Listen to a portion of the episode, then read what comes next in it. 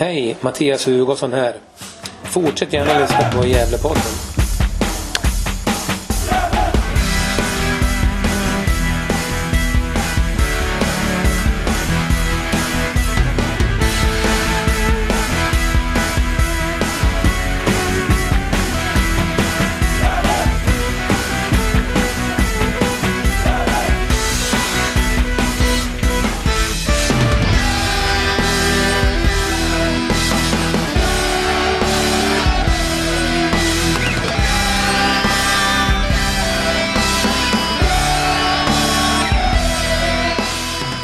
Då hälsar er varmt välkomna till Gävlepodden.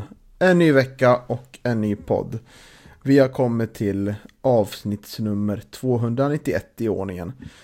Och eh, som vanligt är Johan Norrström med mig. Hur är läget Johan? Jo, men det är väl bara fint egentligen. Eh, lite trött sådär. Eh, jobbade dygn igår och sen så var det på en liten tripp till, till Falun och köpt kamerautrustning idag till podden. Så att eh, ja, då var det fullt upp här. Alltså att, precis satt mig ner. Hur är det med dig då Niklas? Det är bra. Var i Umeå helgen.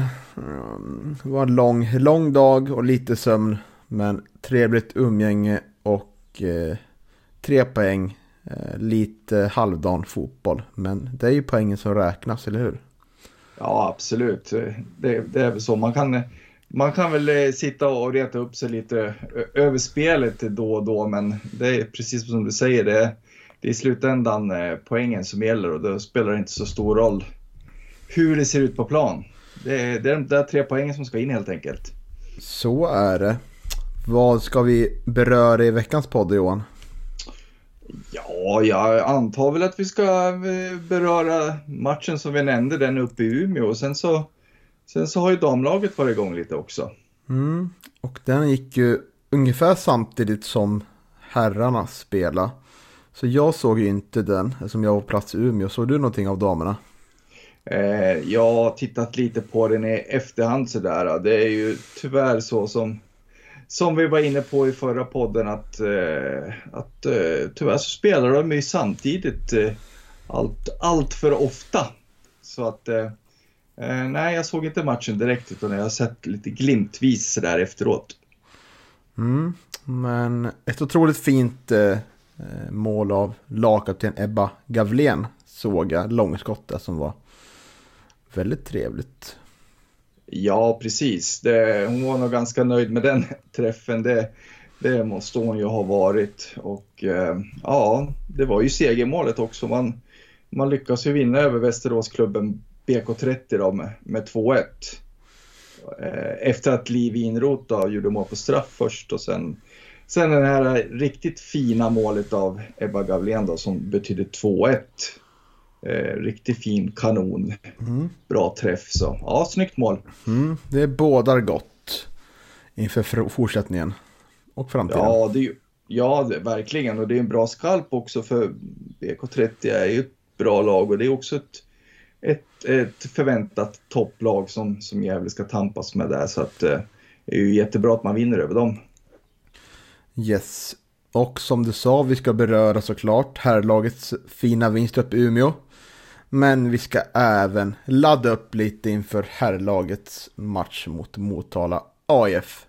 Men det tar vi slut tänker jag. Eh, mm. Men uh, Umeå och Gävle 0-1. Uh, saknades på förhand. Gjorde ju Albin Lukas och Jakob Hjälte. Eh, Det visade sig att de inte var helt återställda, eller i alla fall Jakob då. Och eh, Albin, eh, ja, vad var det för problem med honom egentligen? Ja, det vet faktiskt inte. Jag har inte hört någonting utan Mm. det måste ju vara någonting som han har dragit på sig nu eh, sista träningarna här eh, under veckan innan då. Ja, visst. Eh, Så det var ju Sener och Englund på topp och Friman eh, tog Albins plats på vänsterkanten. Annars var det ju samma väntade startelva. Noterbart är att det verkar vara en trend att William Wallin startar på bortaplan och Theodor Hansenmo startar på hemmaplan, eller hur? Ja, det verkar så. Vi får väl vi får se hur det blir nu på lördag. Det, då kanske det är Theodor som är i, i startelvan. Eh, annars mm. är det ju ett trendbrott då i så fall.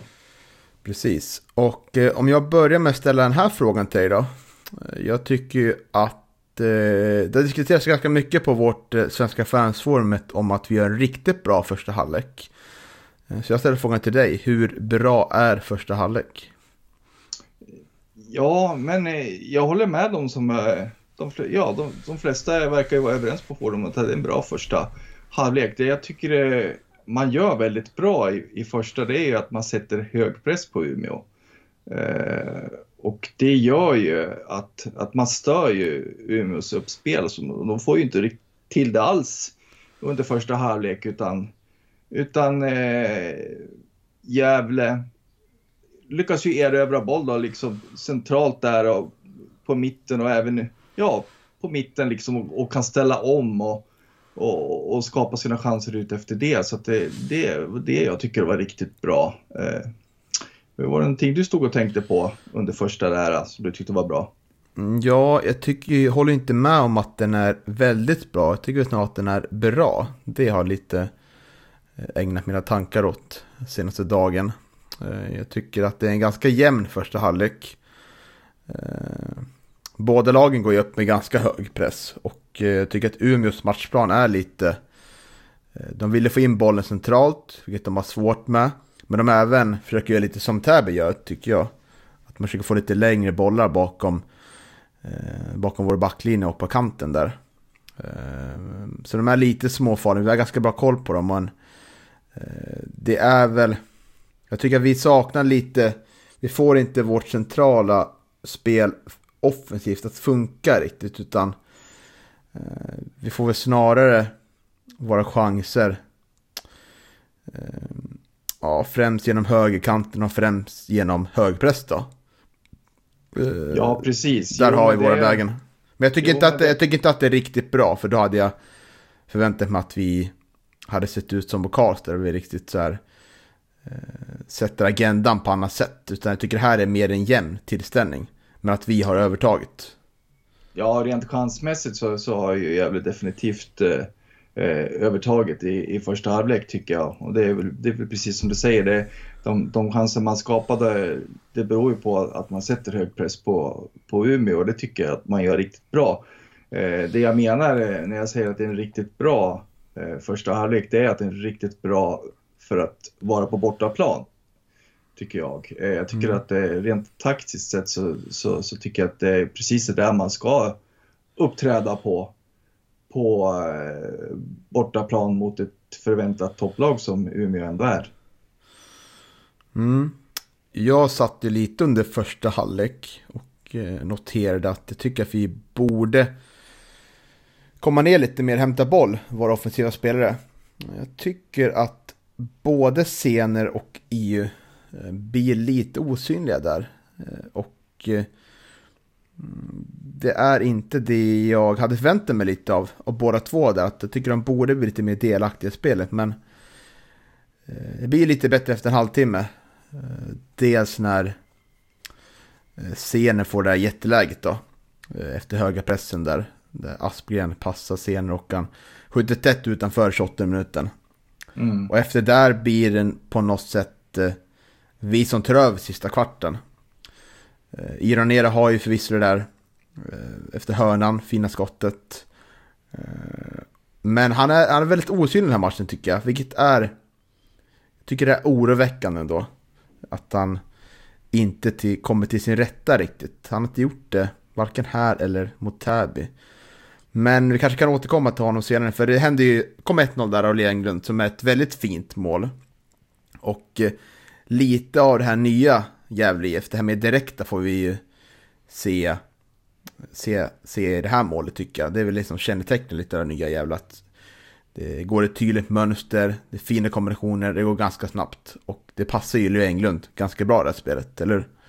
Ja, verkligen. Och vet du, sen får väl Kristoffer Aspgren också visa att han, eh, han kommer att ta upp eh, den här kampen om, om att vinna assistligan kanske med, med Albin Luikangas. Det är ju jättefin framspelning där också. till, till, till Leos mål där. Alltså att, eh, men ja, det var precis som våran eh, gamla kollega Andreas Ström eh, sa att det, det, hade, det hade till och med Johan Norrström gjort mål. Så att, eh, eh Visst, det, det, det, är ett lätt mål men man ska ju ändå vara där också. Det, det är en fin löpning av Leo, mm. tycker jag. Han är ju på plats och det kännetecknar ju en, en bra målskytt. Framförallt är det en styrka att han har varit borta nu ganska lång tid och spelade DM-matchen tidigare i veckan. Och det var enda matchen han spelade på, ja, vad blir det, två, tre veckor va? Så det är ju en styrka att kunna visa att han är, att den är redo för spel och kommer in i en, gör mål på direkten. Och äh, det är väldigt, väldigt viktigt och väldigt skönt. Men något som vi tycker bryter mönstret i första halvlek det är ju Martin Rauschenbergs fina långbollar som vi har berömt mycket under försäsongen och, eh, och jag vill visa att det är en del under de första matcherna men just här slog det mig att de var passade riktigt bra och eh, vi kom till mycket bollinnehav och var alltid lite halvfarliga när de kom i spel. Eh, så förutom hans fina ledarskap där bak och eh, hans stora övertag han har den här matchen mot eh, Umeås anfallare. För Umeå spelar ju 4-3-3 och det skapar ju lite halvt oreda. Var man lite orolig för i början men löser det väldigt bra. Så det är väldigt fint som sagt att ha en stabil match Martin Aschenberg där bak men de här långbollarna är otroligt eh, brytande i spelet också och gör att Umeå får, får röra sig mycket i fel riktning och, och vi får komma med lite fart bakifrån. Ja, precis. Och det, det som vi har tjatat om i podden i, i oändlighet, det är just det här att man måste variera sitt anfallsspel. Och det, det, man får en helt annan variation. Eh, dels den här höga pressen då, som man sätter på Umeå och eh, även eh, Martin Rauschenbergs lite längre bollar gör ju att eh, det blir lite mera variation. Eh, men det är ju som sagt synd att IO eh, inte droppar lite oftare kanske och kommer ner och hämtar boll och sådär utan att han blir liksom lite fast och isolerad uppe i den där pocket-rollen och liksom blir inte delaktig i spelet. det tycker jag är lite synd. Mm. Ska vi stanna kvar lite där på Iranera för nu har vi beröm, jag har berömt honom i alla fall efter det här inhoppet i, i premiären och så gjorde han en väldigt fin insats mot Karlstad tycker jag. Men nu har det inte sett eh, lika bra ut. Vad tycker du det beror på? Nej, men det är väl precis som jag sa, det är att eh, eh, jag tycker inte att han har varit liksom lika rörlig som han har varit de två första matcherna. Eller då.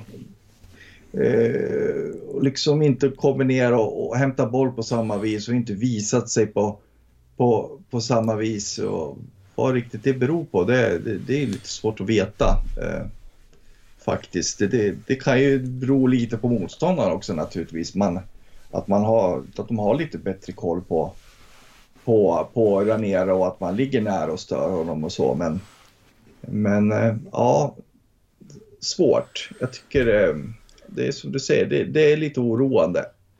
Eh, på något vis tycker jag.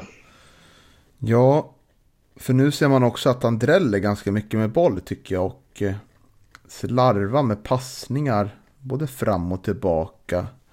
Eh, så det är någonting jag inte sett på länge faktiskt. Så undrar om det beror lite på det här att han kom ganska sent in i truppen och eh, däremellan kanske inte har den här riktigt eh, matchformen helt för att prestera vecka ut och vecka in. Tror du det kan ligga någonting i det? Jo, så kan det ju vara naturligtvis att eh, kanske inte är liksom i optimal matchform heller med tanke på den skada som han drogs med här under våren. Så att eh, eh förhoppningsvis så, så eh, är, det en liten svacka nu bara och att, eh, att han snart kommer att visa, visa hur bra han är igen. För vi, vi vet ju hans kapacitet. Mm. För är det någonting vi har sett nu de här första fyra matcherna så är ju att det är ju Bortsett från anfallet så är det ju en ganska eh, ganska given startelva när alla är friska. Det är väl mittbackplatsen där mellan William Wallin och Theodor Hansemo som är lite 50-50 där beroende på vilka vi möter. Men annars är det, bortsett från de två längst fram, eh, ett ganska givet, givet startelva och eh, ett givet mittfält. Så vi får väl se när det börjar roteras. Om det kommer göra det överhuvudtaget i någon match. Tror du att det kommer göra det? Eh, alltså, eh, någon slags rotation kommer man ju bli tvingad till så småningom för att eh, eh Oskar Lundin kommer ju inte det. Kommer inte spela alla matcher den här säsongen. Inte med, med den spelstil han har. Det, eh, han kommer ju att vara avstängd och så. Sen, eh, sen naturligtvis så, så kommer man ju bli tvingad att göra en del eh, förändringar när, när det blir skador och sådana saker. Då. Och det är väl samma sak med, med Martin Rauschenberg. Han kommer ju inte heller du, spela alla matcher den här säsongen. Utan han kommer nog också vara avstängd någon match. Mm. Men summa summarum det första halvlek så är det ju eh, övervikt eh, till oss. Eh, och vi har ett ledningsmål. Eh, och eh, mm, andra halvlek blir ju tyvärr väldigt mycket bollinnehav Umeå. Väldigt mycket Gävle IF som sjunker längre och längre ner i Tim Markströms famn. Och eh, vi har ju väldigt svårt att ta, att ta anfall överhuvudtaget denna halvlek. Ja, nej, man är, de skapar väl ärligt talat ingenting under, under eh, andra halvlek. Det, det borde väl ni märka som som eh, vet du, var placerade borta i det hörnet borta vid det mm. målet. Det, det, det, var väl inte eh, det var väl inte många jävla spelare som sprang förbi där i andra halvlek.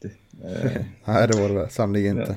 Nej, precis. Nej, men man blir väldigt passiva och ängsliga och eh, man blir liksom, man blir, ja det är, det är en total scenförändring egentligen. Liksom den här, den här höga pressen som man eh, satt under första halvlek. Den var som bortblåst. Jag, eh, ja, det är, det är svårt att förklara. Jag förstår inte hur, faktiskt hur det kan bli sådär. Naturligtvis så, så liksom kliver väl ändå Umeå ut liksom och, och, och kanske eh, ökar sin intensitet lite. Va? Men, men ändå så tycker jag väl inte att det ska behöva bli så passivt och ängsligt ifrån från Gävles sida. Det, eh, det är lite tråkigt för matchen på något vis ändå. För att det blir ju en, det blir ju en match med, med ganska låg spelkvalitet egentligen. Det är inte så roligt att titta på.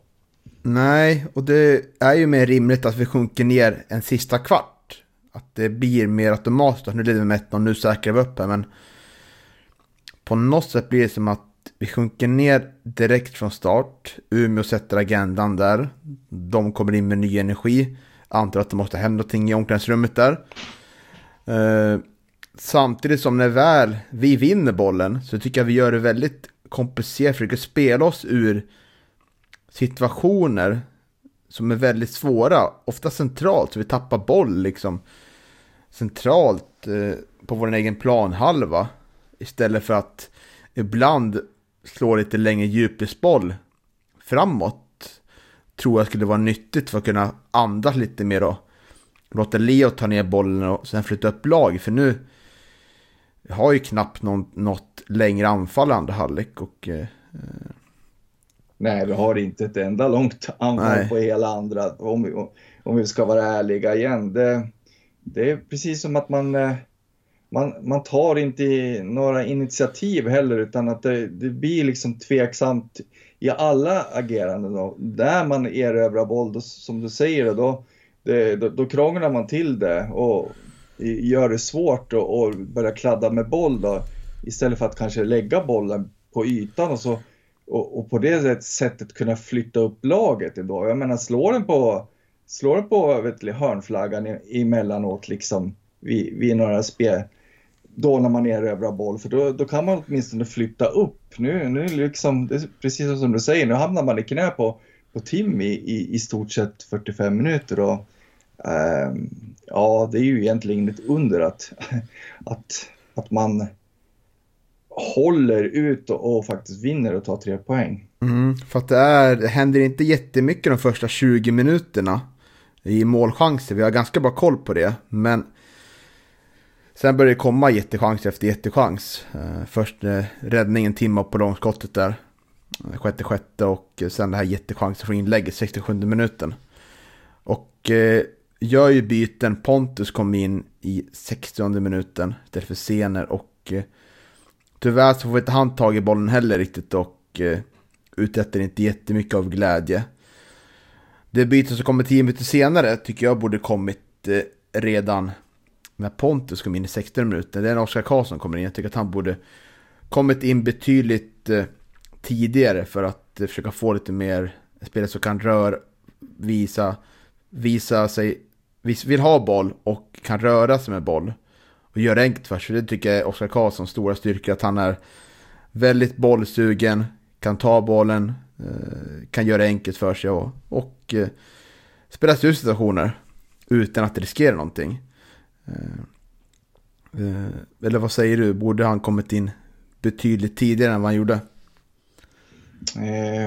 Ja, absolut. Jag, jag håller väl inte med dig riktigt kanske om eh, Oskars egenskaper där. Jag tycker väl också han har en, en tendens att liksom överarbeta i, i vissa eh, moment. Men, men eh, Oskar har ju fina kvaliteter rent defensivt också som, eh, som hade kanske varit nödvändiga och dessutom och fått in lite piggare ben också tidigare i andra halvlek kanske inte hade varit så dumt.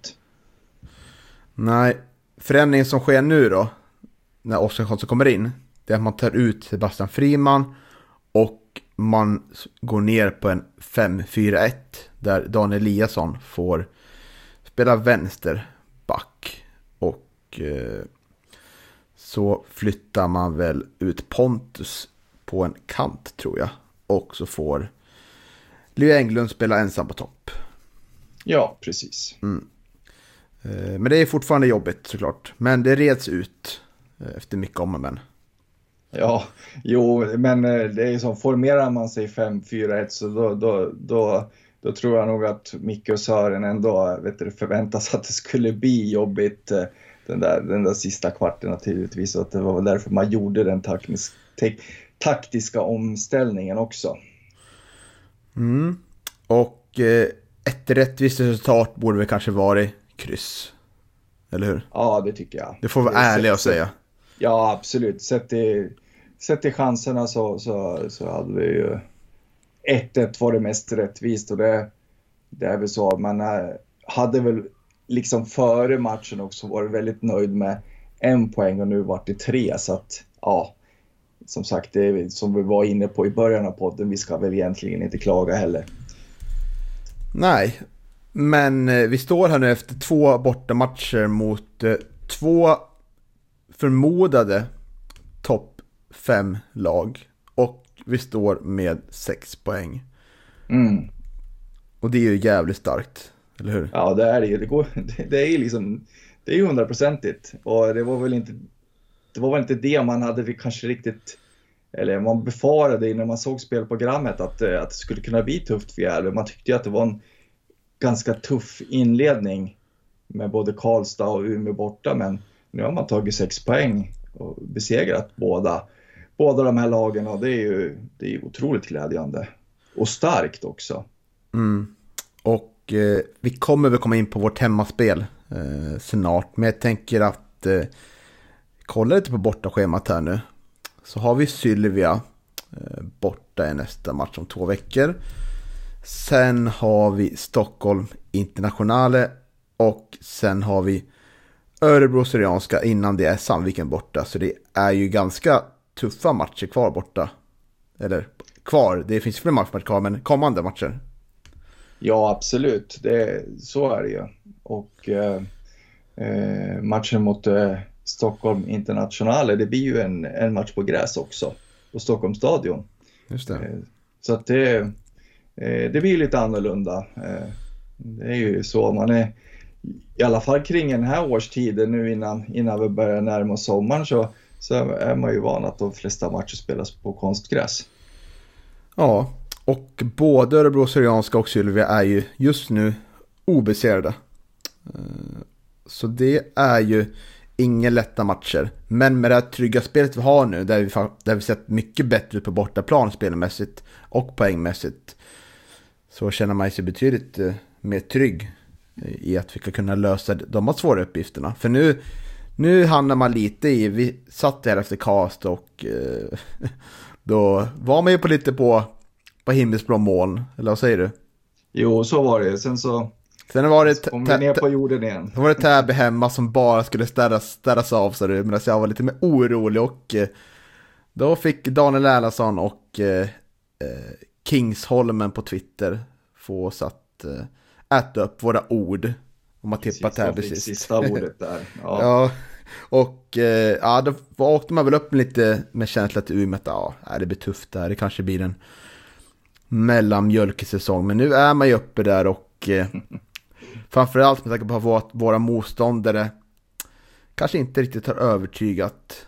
Eh, utan Vasalund och Sandviken spelar kryss mot varandra. Och eh, Karlstad har inte heller sett jättebra ut. Och nu vinner vi mot Umeå. Så nu ligger vi tvåa. Mm. Eh, Nej, det är klart man börjar drömma och ställa högre krav.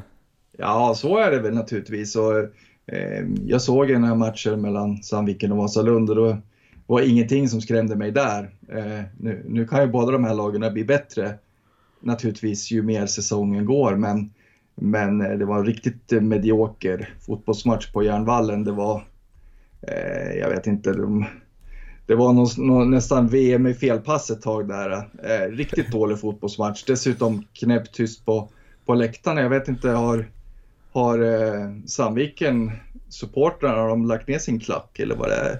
Vad är det som händer där i, i, i, vår, i västra Gästrikland egentligen? Eh, det var, det var knäpptyst. Det var, det var knappt liksom...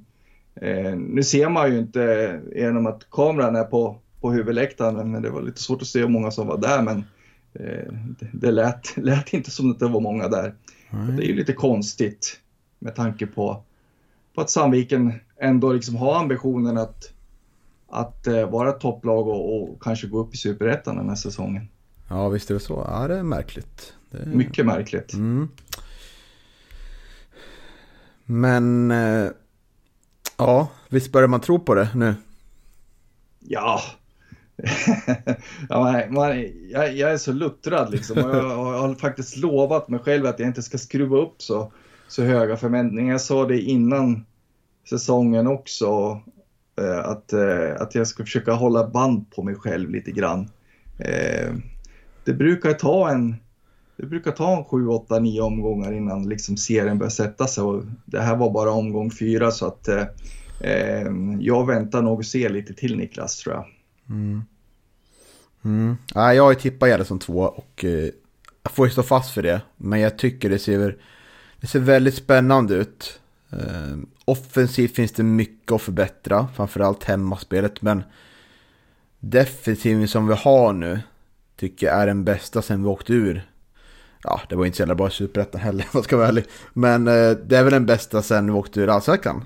Eh, rent, eh, sen är det ju liksom ja, det är olika serier, olika motstånd och så vidare och så vidare. Det kan vi fastna hur länge man vill i den jämförelsen. Men grunden vi har nu där vi har gjort två riktigt bra nyförvärv i Martin Rauschenberg och Oskar Lundin.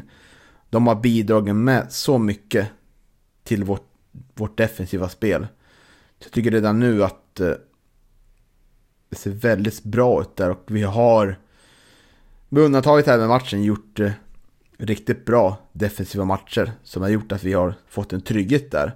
Och det tycker jag ser väldigt intressant ut, vår, vår, vår centrallinje och eh, det skapar ju också mer, mer trygghet till spelarna längre fram att kunna, kunna gå för lite mer.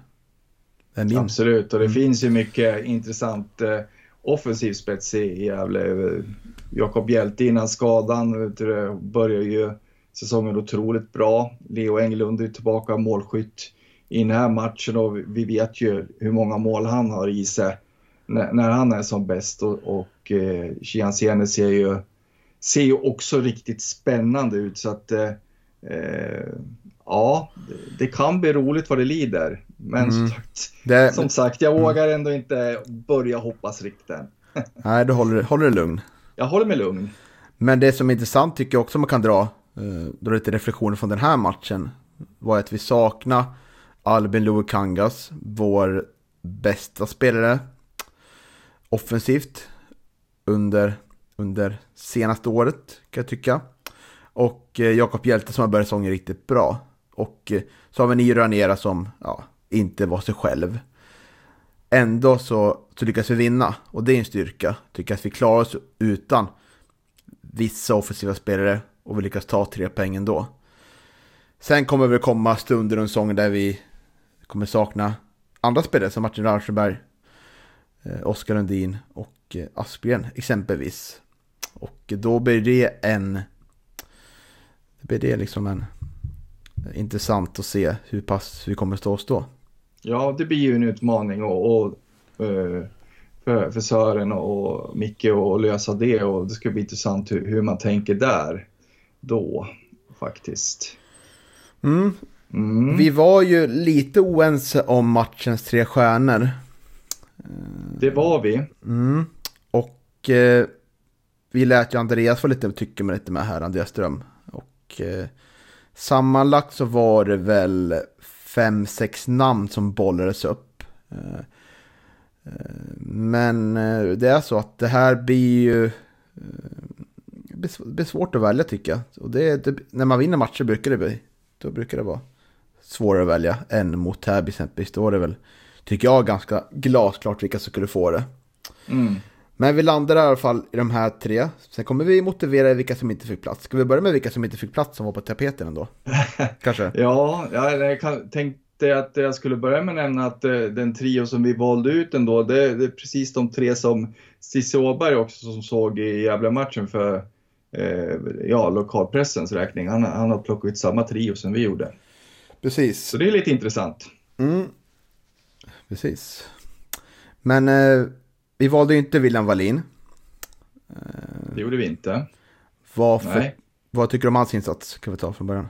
Nej, men det, det är en stabil defensiv insats. Det, det som är svårt med, med William det är att uh, han gör ju inte egentligen någonting uppseendeväckande på det viset. Inte sånt som kanske märks, utan han gör ju mycket, eh, ja ska man säga, sånt som inte som, som man ser med, med blotta ögat, om, man, om du förstår vad jag menar. Mm. Utan han jobbar lite i tysthet, men, men gör det naturligtvis bra och gör det defensiva arbetet ja. och liksom sliter och sådär. Han har ju riktigt fin brytning där på när Umeå skott på slutet där, där han kommer in riktigt fint och står rätt så. Eh, nej, men alltså, han gör en fin insats, men det räcker inte riktigt till, till en stjärna. Sen har vi ju, jag bollar lite för Tim Markström. Ehm, jag la upp en mm. lite filosofisk fråga i bussen på väg hem från Umeå. Ska, ska ett segermål värderas likadant som en hållen nolla? Um, försöker lägga lite värdering där, men han räckte inte riktigt hela vägen. Han gör ju en fin räddning, men han gör inte jättemånga räddningar och det får man se som ett... Eh, det är ju starkt betyg såklart. Eh, det är ett starkt betyg till försvaret. Men, ja, precis. Mm. Mm. Jo, men så är det. Sen, eh, ja, visst. Eh, jag har ju sett den där räddningen några gånger på, på, på tv-bilderna. Jag tycker att det är lite av en tv-räddning. Så att, men det är väl egentligen den, den räddningen. Sen så Sen är det några bollar som stryker utanför stolpen som är, som är nära där, men, men de, det kan man ju kanske inte tycka är Tims förtjänst att de, att de att liksom forwarderna i Umeå inte har siktet inställt riktigt. Nej, precis. Och ja, så är det Men bra med hålla nolla, det är bra för självförtroendet eh, och eh, efter en liten tveksam insats senast då får vi inte säga. Mm. Eh, så det här är steg framåt. Och den sista spelaren då som Andreas Ström har rasat över i sociala medier för att han inte kom med. Vilket jag kan förstå på ett sätt. Men min motivering till varför inte Kristoffer Aspgren räcker till, till stjärnorna här, är för att jag tycker det här framförallt är en stark eh, defensiv kollektiv insats. Och där gör han mycket gott såklart. Men jag tycker att det är flera andra som sticker ut lite där. Men han är ju delaktig i segermålet och löper fram och tillbaka och gör sällan en dålig match.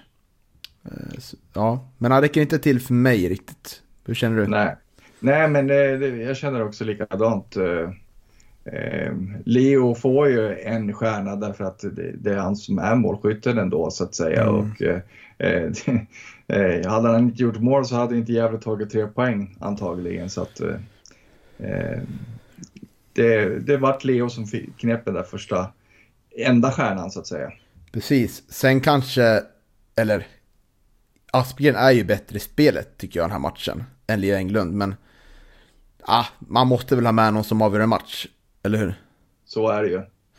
Eh, Så Leo Englund får ju en stjärna. Och eh, ja, det har vi pratat lite om. Så vi går till två stjärnor då. Vem har vi där Johan? Där har vi Oskar Lundin.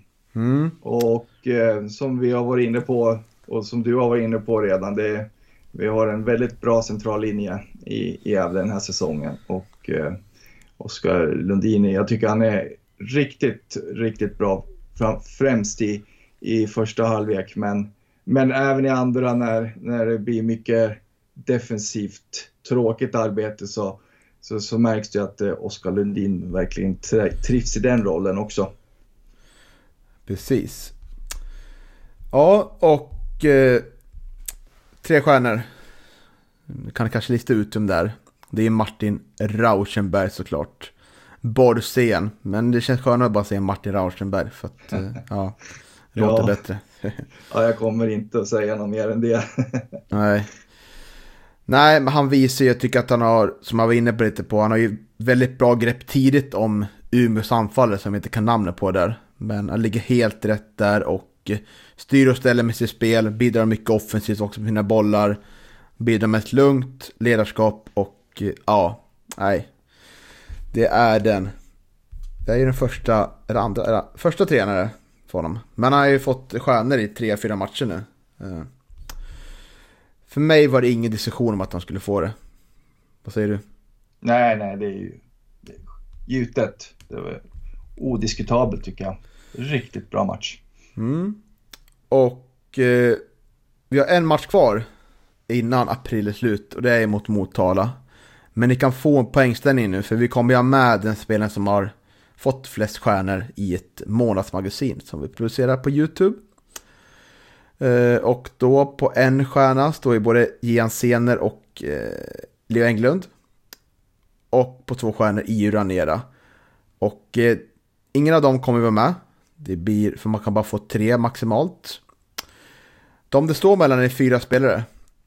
Det är ju Kristoffer Aspgren på tre stjärnor. Borde kanske fått någon till känner så här va?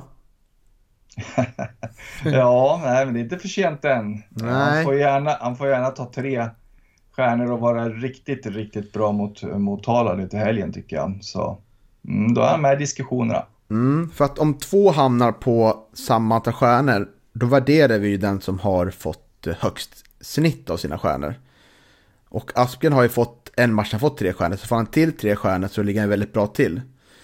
Eh, Och det har Hjälte också fått, fått sex stjärnor, så vi får se vad vi gör då om Hjälte blir stjärnlös, så får vi försöka ja, lösa det på något sätt.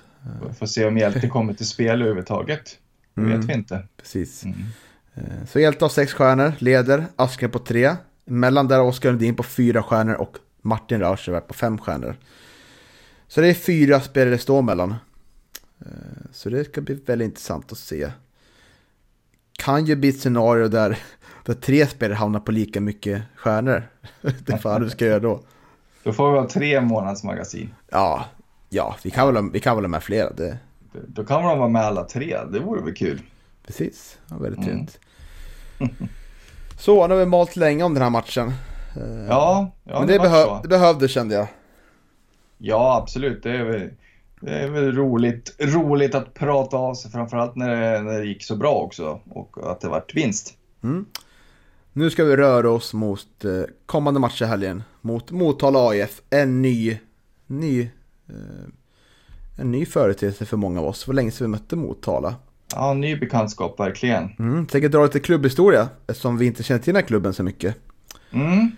Jag kan ställa lite frågor till dig så blir det lite mer, lite mer roligt. Ja, herrejösses. Mm.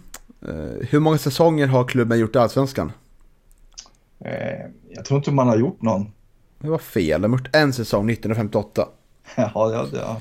ja, jag var inte med på den tiden Niklas. Nej, det var det sannerligen inte. Jag är, jag är gammal men inte så gammal. Nej, precis. Det var ju då det var VM i Sverige för övrigt. I Sandviken, det. av alla ställen. Ja, precis. Precis. Det finns ju en, det härliga konspirationsteorin om att VM aldrig spelas. Jag vet inte om du sett den? Nej, det har jag inte gjort. Det här är väldigt ja, fascinerande. Men det, ska, det har ingenting med Motala att göra. Så det skiter vi. Vilken placering har Motala i Allsvenskans maratontabell? Åh, jäklar. Ja du, vad ska man dra till med där då? 56 plats kanske? Ändå ganska nära. 48 ligger man. Ja, ja, det ser man. Hur många säsonger har man i Sveriges näst högsta division? Oj, det, det blir bara chansningar Niklas, men jag säger Ja. väl eh, sju stycken då. Jag kanske skulle leta lite alternativ. Ja, det hade ju varit kul, men nu säger jag sju så får Mm. vi se. Det är 25. Är det faktiskt. jäklar. Mm. Om man säger så här då. Du får tre alternativ på när man senast var låg i andra divisionen. Var det eh, 99, 2001 eller 2003? Nej, jag säger väl 2003. Nej, det var 2001. Ja, ja. Vad Mm. heter supporterklubben? Ingen aning. Gamla Majfare. Gamla majfare. Ja. Mm. Eh, ja, vi kan ta två frågor till. Eh, När grundades föreningen? Skitsvåra frågor men du kanske har rätt på någon. Ja, vad ska jag dra till med där då? Eh, Vill du ha lite alternativ? ni- Ja, gärna det. Okej. 1907, 1910 eller 1913? Eh, då säger jag eh, 1907. Det var rätt. Härligt. Ja, mitt första rätt. Jajamän. Men alltså 115 år sedan. Så det är en gammal klubb. Ja, verkar, verkligen gammal och anrik. Vad heter hemmaarenan? Oh, det ska jag väl nästan ha vetat. Nej, eh, tyvärr. Äh, det är inget sponsornamn vilket är skönt. Den heter Motala idrottspark. Ja, ja, ja men det, det är ju fint i alla fall så att det inte det är något konstigt, konstigt eh, sponsornamn. Sånt tycker vi inte om. Nej, precis. Vi tycker bara om konstiga lagnamn som Go Eagles. Ja, exakt. Och älgarna och, och fiska viljor och sånt där. Sånt där går jag igång på. Kommer du ihåg vad Pontus sa om Motala? Ja, eh, han eh, vet du, nämnde väl att och trodde att vet du, många kommer att bli lite överraskade över hur Motala spelar. De har spelat på ett eh, lite ovanligt vis. Precis. Och eh, så sa han väl att de är väldigt hemmastarka och det har man ju verkligen visat här vet du, i inledningen av, av serien. Man slog ju Sollentuna hemma nu sist då, och sen så vann man ju med 4-0 i premiären mot eh, BK Forward. Så, så riktigt eh, starka hemma men inte särskilt bra borta verkar det som. Nej, precis. Nej, det, det känns som att Pontus målar upp Motala som en obehaglig nykomling. Och eh, det tror jag mycket väl de kan vara. Mm. Har ju lite, lite av en koppling till Elfsborg tror jag. Med att låna in spelare. Jaha, på så vis. Tyckte jag mig läsa. Kan ha fel men. Eh, har ju Alexander Mutic som har gjort mål nu. Han är från Djurgårdens eh, led. Han har har gjort... gjort fyra mål den här säsongen redan så att eh, Mm. ja, öste ju in mål. Eh, har ju öst in mål i, i, i Motala under några säsonger här va. Så att eh, det är ju en, en kille att hålla ögonen på till, till helgen, verkligen. Visst är det så. Ja, Och sen har man ju även eh, duktiga mittfältaren Adam Bark också som, som har gjort, eh, han har ju spelat i Allsvenskan med Örebro SK. Är ju en ung kille, han debuterade ju i Örebro eh, ja, som 18-19-åring tror jag. Han är väl 21-22 nu. Och eh, är ju riktigt, är ju en riktigt sevärd spelare också. Han har gjort två mål den här säsongen så att eh, det finns eh, duktiga spelare i, i Motala att hålla koll på. Absolut. Mm. Den stora frågan då. Har vi lärt oss någonting av matchen som vi hade mot Täby hemma? Efter när då hade vi en fin skalp från Karlstad. Nu har vi haft en fin skarp i Umeå. Mm. Vad talar för att vi får se en, ett bra hemmaspel? För vi har haft två matcher. Vi vann mot Hammarby TFF. Men såg väl kanske inte mm, lika bra som vi har sett i våra bortamatcher. Och eh, Täby så skulle vi kanske fått med oss någon pinne men vi lyckas förlora matchen. Har vi lärt oss någonting nu? Det är väl ingenting som säger att, att de har lärt sig någonting, förmodligen.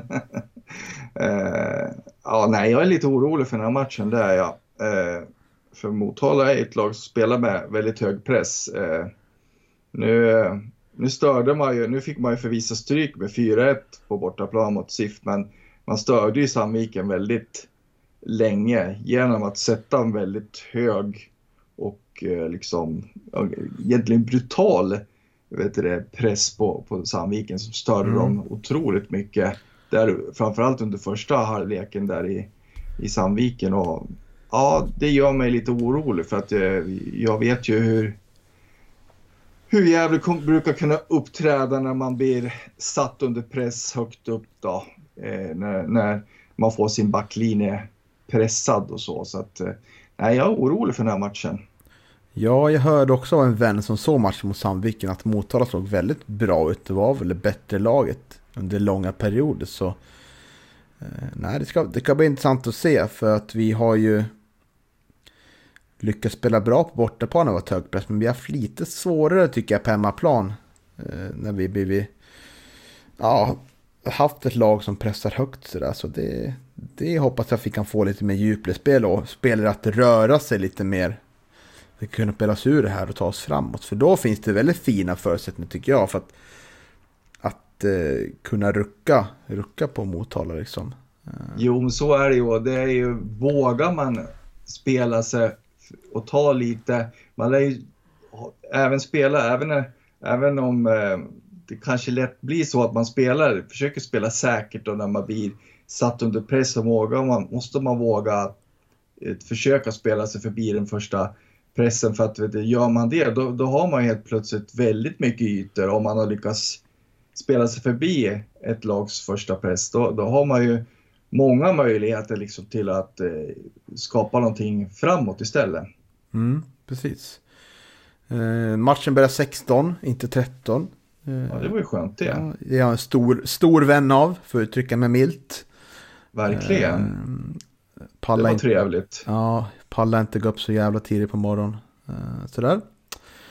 Uh, nej, men vi får hoppas att vi får se ett Gävle som tar, tar matchen på största allvar och sätter fart på en gång och uh, kanske får ett tidigt 1-0 mål för att då blir det en annan matchbild och då kan det bli ytor bakåt. Men vi tror väl på eh, samma elva. Eh, det beror på hur det ser ut med Albin och Eh, Jakob där. Hur, hur pass friska de är. Är Albin frisk så kommer han starta såklart. Eh, men då, då ser man att det upp där längre fram. Eh, Mm. Och så återstår att se om det blir Theodor eller William som mm. startar i backlinjen. Mm, precis, får se om mönstret håller i sig där lite. Ja. Ja. Känner mig ganska nöjd med det här avsnittet nu. Ja, jag också. Vi, jag tycker vi fick mycket sagt. Ja. Faktiskt. Mm. Det vore väldigt trevligt om vi kunde bygga, bygga vidare på den här fina vågen nu. Och verkligen eh, sätta, sätta agendan på den här säsongen. Och eh, mm. visa att vi är där uppe och, och tampas. Vet du vad jag önskar mig mer Niklas? Ska jag tänka ut vad önskar du dig mer? Ja, nej jag vet inte. Nej, men rejält mycket folk på, på Gavlevallen på, ja. på lördag på matchen mot Motala. Precis, nu gäller det att sluta upp här eh, för vårt Gävle IF och visa att eh, nu har de faktiskt, ligger de bra till och ju fler folk som är på matcherna och ju fler som stöttar laget på ett eller annat sätt så, så blir de ännu mer taggade. Och, och jag tror att det bidrar med att det blir lättare för er att vinna matchen. Absolut. Mycket publik hjälper eh, Gävle på, på väldigt många vis. Inte bara ekonomiskt utan eh, att eh, spelarna även känner stöd från oss på läktaren. Precis, så är det. Och damerna spelar väl samtidigt bortamatch mot Rimbo, va? Tror jag. Ja, ja precis. Ja. Naturligtvis. Jag tror den börjar tidigare faktiskt. Jag tror den börjar typ eh, två, tre timmar innan. Så det går väl att se den på något sätt. Ja, men då lär man försöka se den då. Mm. Och så är det. Vi hoppas på sex poäng när vi träffas nästa gång igen va? Ja, så får det, så får det faktiskt vara tycker jag. Det får de se till att ordna. Ja, och så hoppas vi kanske har med någon gäst nästa vecka. Eh, det är alltid kul när vi är tre, tycker jag. Det är det, det är verkligen. Mm. Men då säger vi så. Och eh, tack Johan för att du var med den här veckan igen. Ja, tack själv Niklas. Så önskar vi våra lyssnare en fantastisk fortsättning på veckan.